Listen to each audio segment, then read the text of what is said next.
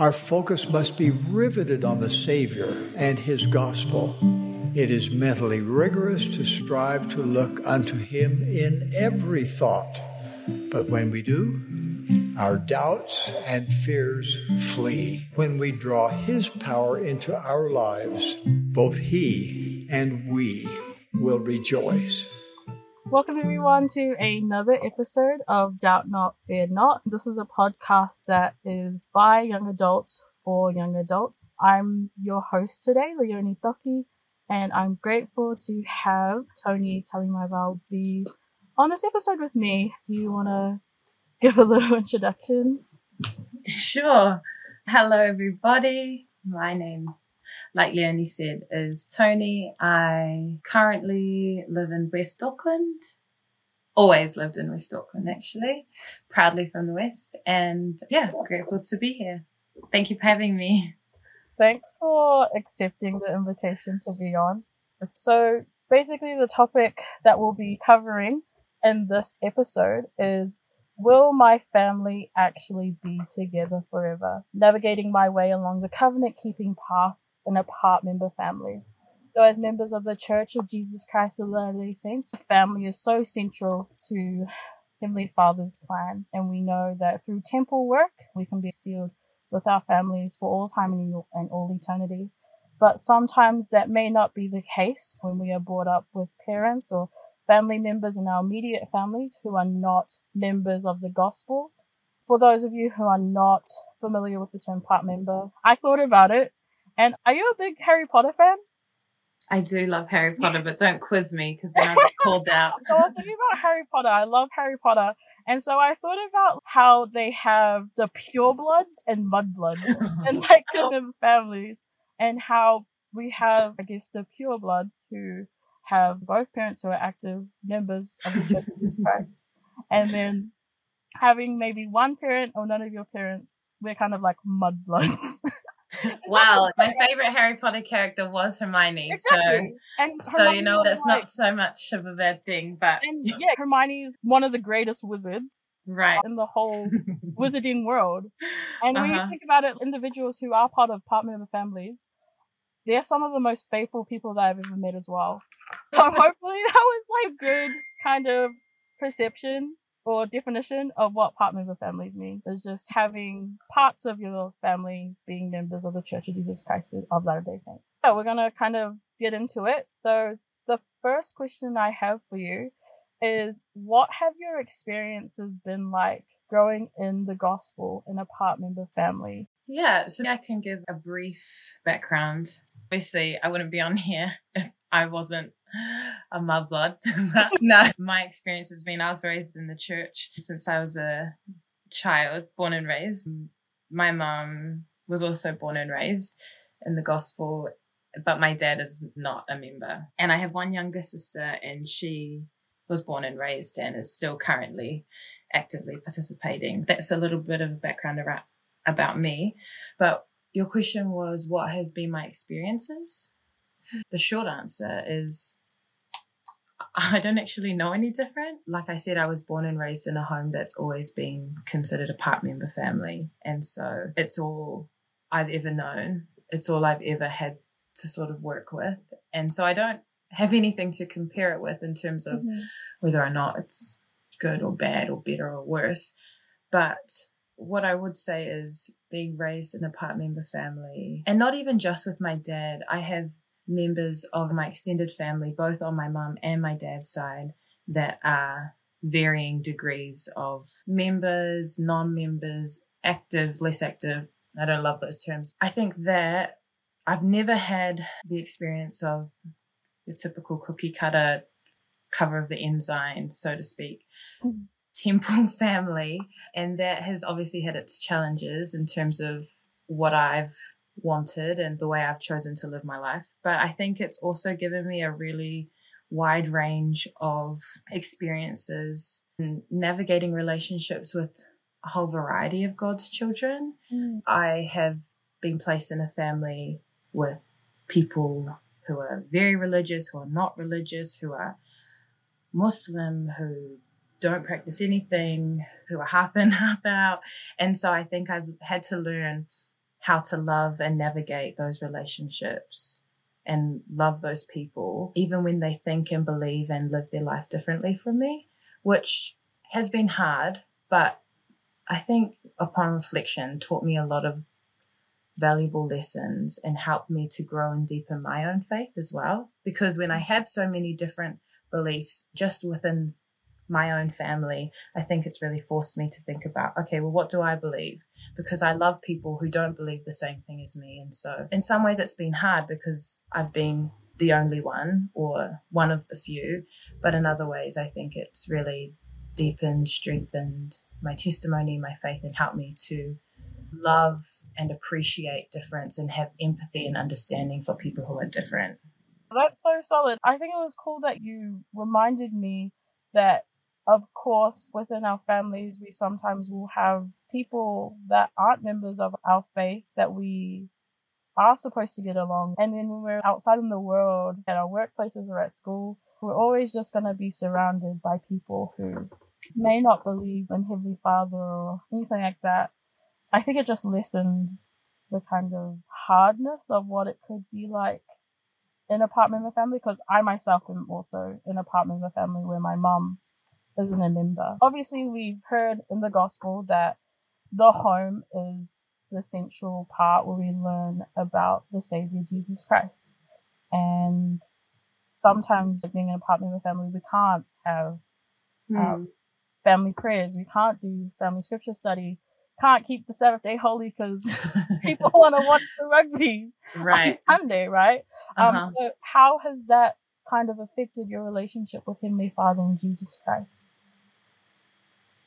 I think he just called out all of my whole childhood dilemmas. Literally me as well.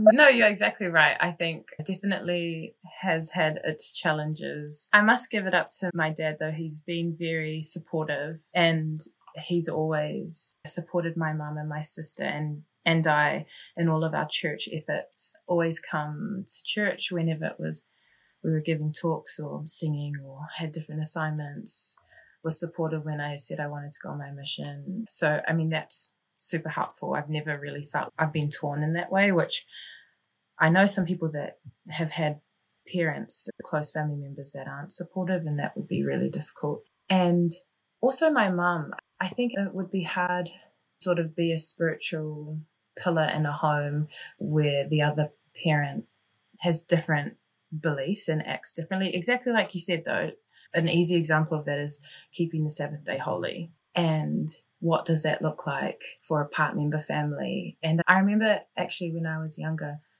being quite confused because I remember sitting in church and having a lesson about keeping the Sabbath day holy, and people talked about how, well, in their family, they don't watch TV and they don't go shopping and they don't do whatever it might be. And then thinking to myself, I must live in such a terrible household because we do all of those things. Um, like, are you watching TV on Sunday? It's like, well, right. I can't really do too much about it. yeah. My parents don't know any better. And then I found it super helpful when the prophet came out and he talked about how there's actually no black and white cookie mm-hmm. cutter rule. It's all about the intentions of your heart and what sign are you giving to the Lord. Because I really struggled with how to navigate that. And I think as I've gotten older, I've realized that, yeah, people are complex, families are complicated, and you have to learn the best way that you can to navigate that because we can't just only love the people that look and think and act and believe like us. Because otherwise, we would not be loving very many people. And that's not at all what the Savior did. He didn't only love those who thought and believed the same as him. And so we can't do that as well we have to try our best to navigate relationship with people who are different. And I think to answer your question about how it's affected my faith, I think, yeah, it's made it mine because mm. I've seen lots of different ways of living, ways of believing, people that I love and respect who don't at all believe similar to me. And so I've been forced to decide for myself, okay, well, what do I believe and how am I going to live my life? And I think it's deepened my faith and made me more sure that this is where I want to be. Because I've seen And I've grown up seeing different ways of living and believing, and it makes me more sure that I want to be here, that the gospel is where I feel the most at peace. And as I deepen my faith, I'm also able to love those around me better. I think it's brought me closer to Heavenly Father, but it's taken a wrestle, you know, like mm-hmm. what do I believe? What are my standards? And I'm not going to lie, I've done certain things and then thought, okay, maybe not that. Maybe that's not what keeping the Sabbath day looks like. So it's taken wrestle, it's taken prayer, it's taken humility. But I think that's the point. You know, I think that's what the gospel of Jesus Christ is. That's what repentance is. That's what faith is. That's what the sacrament's for. It's all just been a learning process. But I'm grateful for the lessons that I've had and for the people, despite it being very challenging sometimes, trying to navigate that.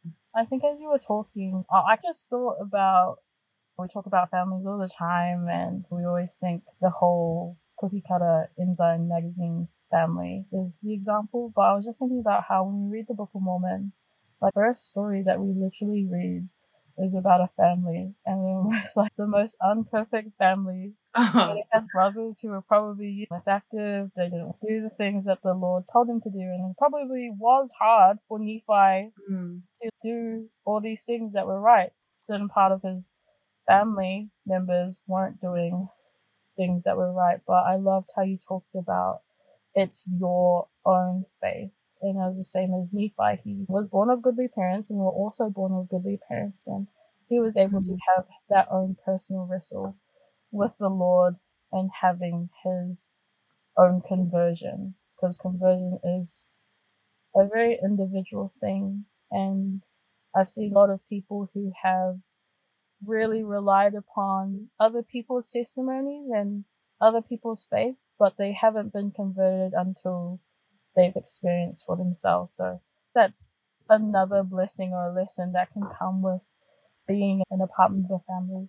But you did mention that you served a mission. Did you ever think when you were going to come back from your mission that you were going to like, yo, I'm going to baptize my dad? I've learned all these things. I've learned all these skills. Uh, you know what? I don't know if this makes me a bad missionary or what, but people said that to me. They were like, "Oh, are you going to go home and baptize your family. And I would laugh and be like, ha, yeah, jokingly, because I didn't want to seem like a bad missionary. But I think honestly, if my mission taught me anything, you learn how to love people in ways that you previously, well, at least I previously couldn't. And no, I didn't, I didn't have this yearning to come home and dunk him and everybody else who wasn't a member who I loved. If anything, my mission taught me that Christ like love is about loving unconditionally and obviously always hoping and having a hope for better for our loved ones and for us, whatever that looks like, loving them unconditionally and respecting their agency. And so I came home and because I think prior to my mission, I spent a lot of energy and effort wishing that people that I loved were different to how they actually were, wishing that people would be more this or more that. And I realized that sometimes that was actually getting in the way of me having a relationship with them and me yes. being able to love them like Heavenly Father and how Christ loves them. And who was I to put these expectations on these people that potentially not even the Lord had of them, you know, to, for me to put these member standards on people who are not members. And so I think if anything, my mission taught me to come home and to love and appreciate the people in my life as they are and be a good example to them and then let the Lord do the rest because mm. I can't actually convert them and not to resent them for what they aren't and not to think I'm any better than them, but just to love them. But I will say, sometimes with our family, love looks like loving from a distance. Yeah. for our own peace of mind, that's what it has to be sometimes. But whatever it is, you can do it with a fullness of heart and not feeling resentful, not wishing that they were different, not holding back because they're not where you want them to be or where you think they should be or even where you think God thinks they should be, you know? Mhm. I love that. I also served a mission as well. And that was the first time I heard the term part member family is because as missionaries, we were like, part member families are gold. They were like easy to find and be able to teach. But you know, I learned all these skills and then I came home and I remember emailing my family before I came home and was like, I'm a very different person to who I was before I went on my mission. I think I already was starting to put member expectations on mm. my parents who weren't so familiar with all these things. And I remember I was pretty hard on them when I came yeah. home. I remember forcing them to be, we need to have family prayer at nine o'clock. Mm-hmm. This is what I would do on the mission and everything. But I don't know if you've ever questioned, but I remember before my mission, I questioned why I was given to these, these parents who weren't so active or weren't so involved in the gospel as much as me and my siblings were. I came across this talk. I can't remember what the talk was about, but I knew it was about like wavering children. And one thing that applied to my to parents, one thing I really loved from that talk is that Heavenly Father loves each and every one of his children, and he entrusted my parents, those two people were the only people that had the same portion and amount of love that he has for me. And so once I had a sure knowledge that there was no one else that could be able to parent me and love me, even though they weren't members, or even though they weren't super, well, my mom's not a member, my dad is returning back to church, they still were able to give me all the attributes and all the things that I needed to acquire in order for myself to prepare to enter back to live with Him and Father and Jesus Christ again. So I think although we weren't put in circumstances where the gospel wasn't fully involved in the home, mm. that doesn't make us less worthy of the blessings that people receive being in a member home. Right. Yeah, and I remember sort of having this realization maybe hmm, last year or the year before, similar to what you said before, that that the scriptures are actually filled. And I would say, I haven't done any proper study on this, but I would say majority filled about stories with, of dysfunctional families. Oh, dysfunctional oh, as in not front of the ensign, so to speak. Mm-hmm. Cookie cutter families. And when I think about it, most of the families that I know to a certain extent have some part member aspect. And so mm-hmm. I would even go out on a limb to say that to have a fully member, fully active family is the exception. Now that's probably not a great thing, but it is. The reality is the real life reality of the situation is that most of us have to deal with relationships and navigate families where there are diversity of beliefs. And I think that's perfect because that's what the scriptures are full of. Like you said, mm-hmm. we think about Nephi, we think about Adam and Eve, his son, this son killed the other son. There's there's Alma. There's heaps in the Old Testament. Yeah. There's heaps in the Book of Mormon. I mean, if we even want to be like technical about it, I love Emma Smith, but she left. And even the prophet as well. Like, yeah, exactly. I thought about how all he ever wanted was to be sealed, and it took his parents until they were like 80. Right. And so I think potentially we have moments where we feel like we're less than, and mm-hmm. there are doctrinal reasons for that when we think about the sealing ordinance and temple marriage and all of those things.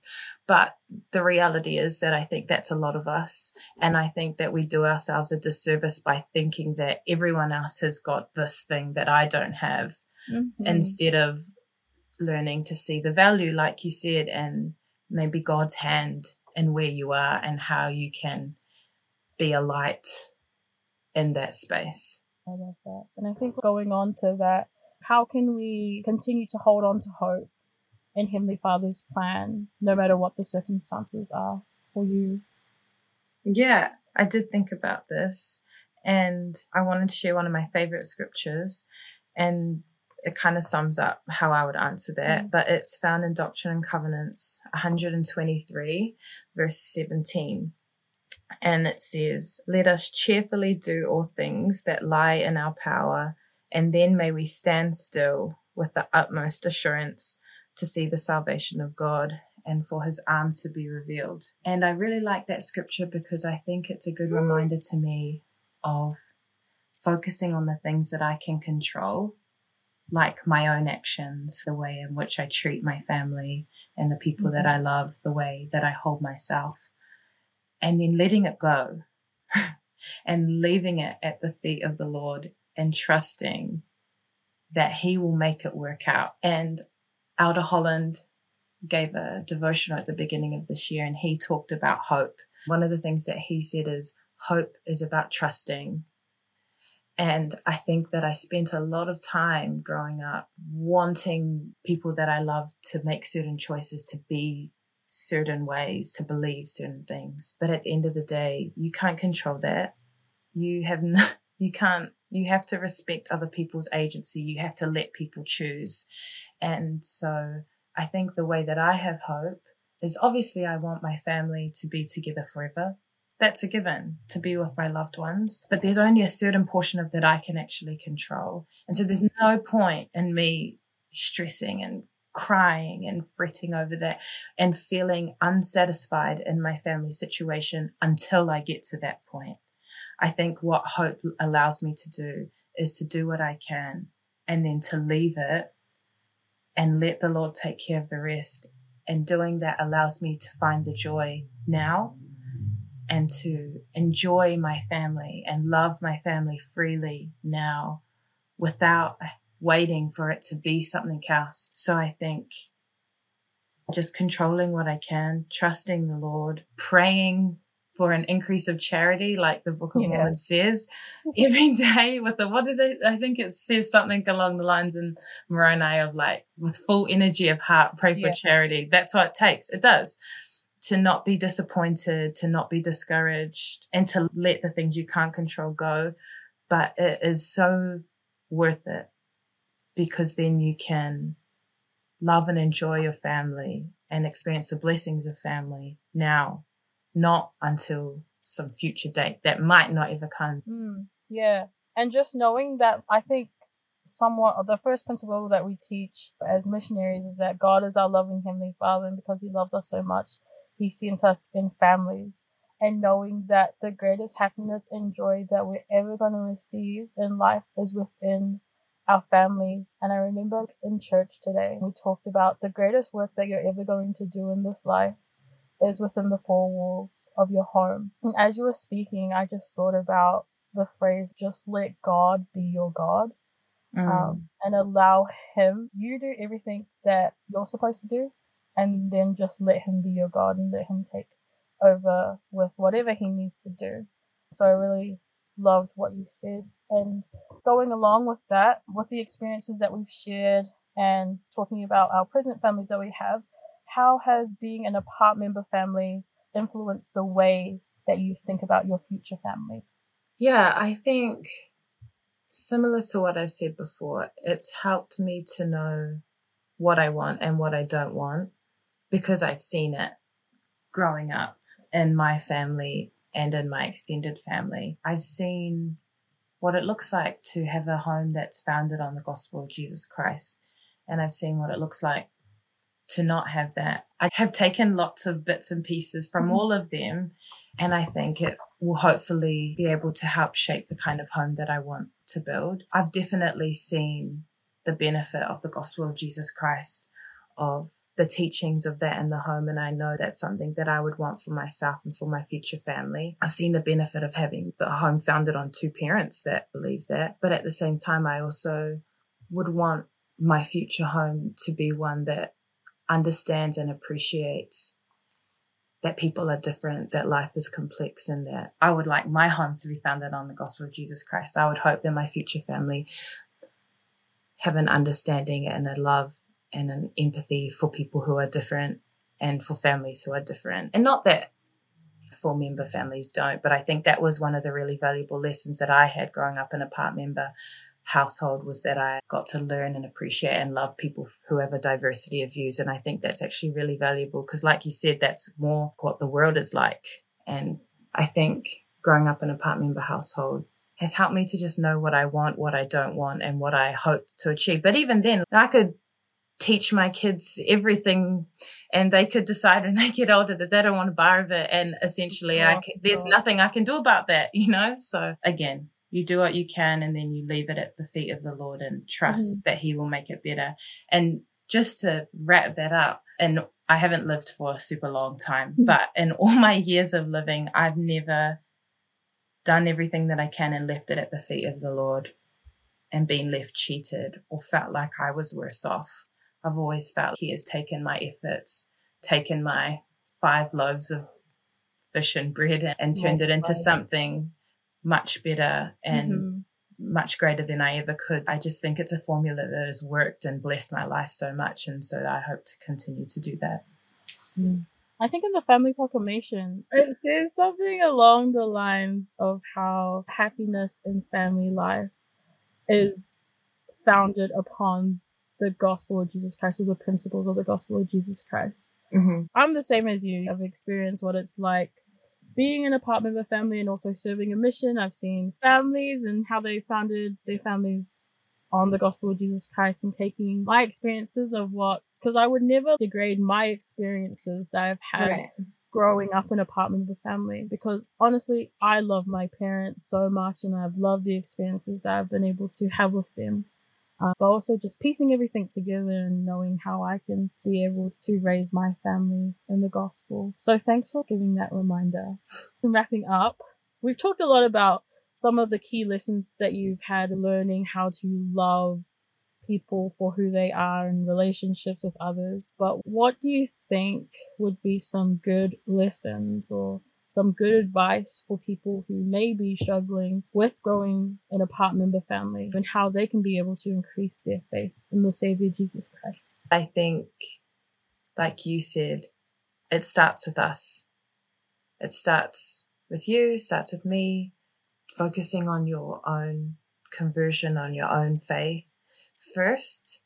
And the other thing actually that just came to my mind that has been a huge blessing to me is I've been so lucky to belong to incredible wards mm-hmm. and in, and mm-hmm. in places where perhaps I've felt like I've lacked in my home or in my family, I've been able to rely on my ward and my bishops, my home teachers when we had home teachers, and my friends, my leaders. And so I would say that if you feel like you're not having your cup filled at home, then to turn to your ward. Because I would not be here if it wasn't for young women's leaders, home teachers, bishops, my priesthood leaders. I love my bishops that I've had so much. They have been, I think the ward plays a really important part when it comes to part member families because mm-hmm. they fill a gap that perhaps is not being filled traditionally that would be in the home. So yeah, that's what I would say is rely on your ward. Hopefully you have a good ward. I got very lucky. I'm lucky if you're not.